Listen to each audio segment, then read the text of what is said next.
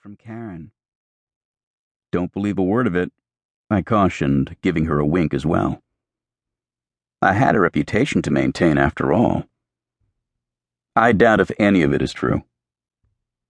Of course it's true, Karen said, squeezing my arm as she heaved herself a little farther over the counter so her breast could press against my arm. Everyone knows you're a hero. You're just too modest to admit it. Or perhaps resigned to people's determination to ignore the truth in favor of more attractive and entertaining fiction that had started several years back.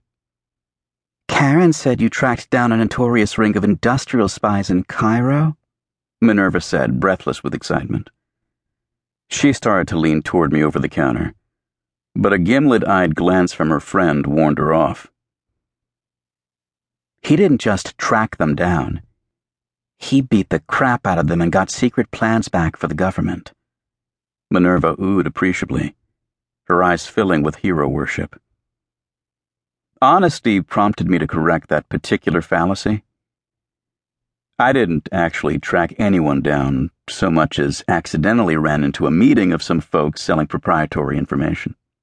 They thought I was following them, but I was really just lost and trying to find my way back to my hotel so I could rejoin my tour. In fact, I wasn't even in danger from them since Interpol had them under surveillance and the Cairo police were hidden around the bazaar. But it was exciting for a few minutes until everything was straightened out. And then there's Alaska. Karen said, ignoring the boring truth, just as everyone did when I tried to explain what really happened in Cairo. Alaska? Minerva asked her. What about Alaska?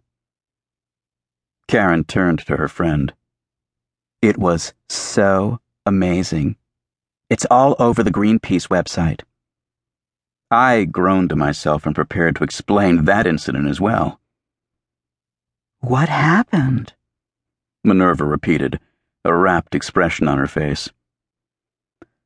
I was on vacation, doing some fishing, and my rented boat had engine trouble. I got picked up by some animal activist people, and they. He hijacked a whaling ship. Karen interrupted, a triumphant note in her voice as she beamed at me. Ooh, Minerva breathed. I wasn't even part of the group. I said quickly, wondering why no one was ever willing to believe that I had been the victim of odd circumstances. My engine had died, and the Greenpeacers picked me up on the way to attacking a whaling ship. It was just the purest of coincidences that I was even on the ship at the time, and that picture of me holding a gun to the captain was totally misleading. He'd dropped it, and I was going to hand it back to him when a photographer took a picture of us. You went to jail for that, didn't you? Karen asked squeezing my arm a little more insistently now, her face filled with sympathy. Three months, I said, resigned. It took that long for my lawyer to convince the judge I had nothing to do with the whole whaler fiasco. But the really amazing thing was in Mexico, Karen told Minerva. I love amazing things, she said, grasping my other arm. What happened? I'm dying to know.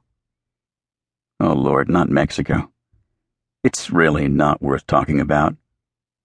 Jack was in Mexico City with Mr. Sawyer on some business matters, and Mr. Sawyer was kidnapped by radical Mexican anti technology fanatics. Karen said, her gaze earnest and fervent as she told the story to her friend. Jack rescued Mr. Sawyer right as the fanatics were about to sacrifice him on a Mayan altar. He saved his life. Saved Mr. Sawyer's life? Minerva gasped. The addition of the Mayan altar to the whole crock of bullshit was too much for me. There was no altar, Mayan or otherwise, I said firmly. Mr. Sawyer totally swore his undying gratitude. Karen answered her, nodding vehemently. And it really wasn't so much a group of radical fanatics as it was a couple of people who had been unemployed and took Mr. Sawyer's limo for that of the labor secretary. He told Jack that he would have a job at his company for the rest of his life. Karen added in a confusion of pronouns.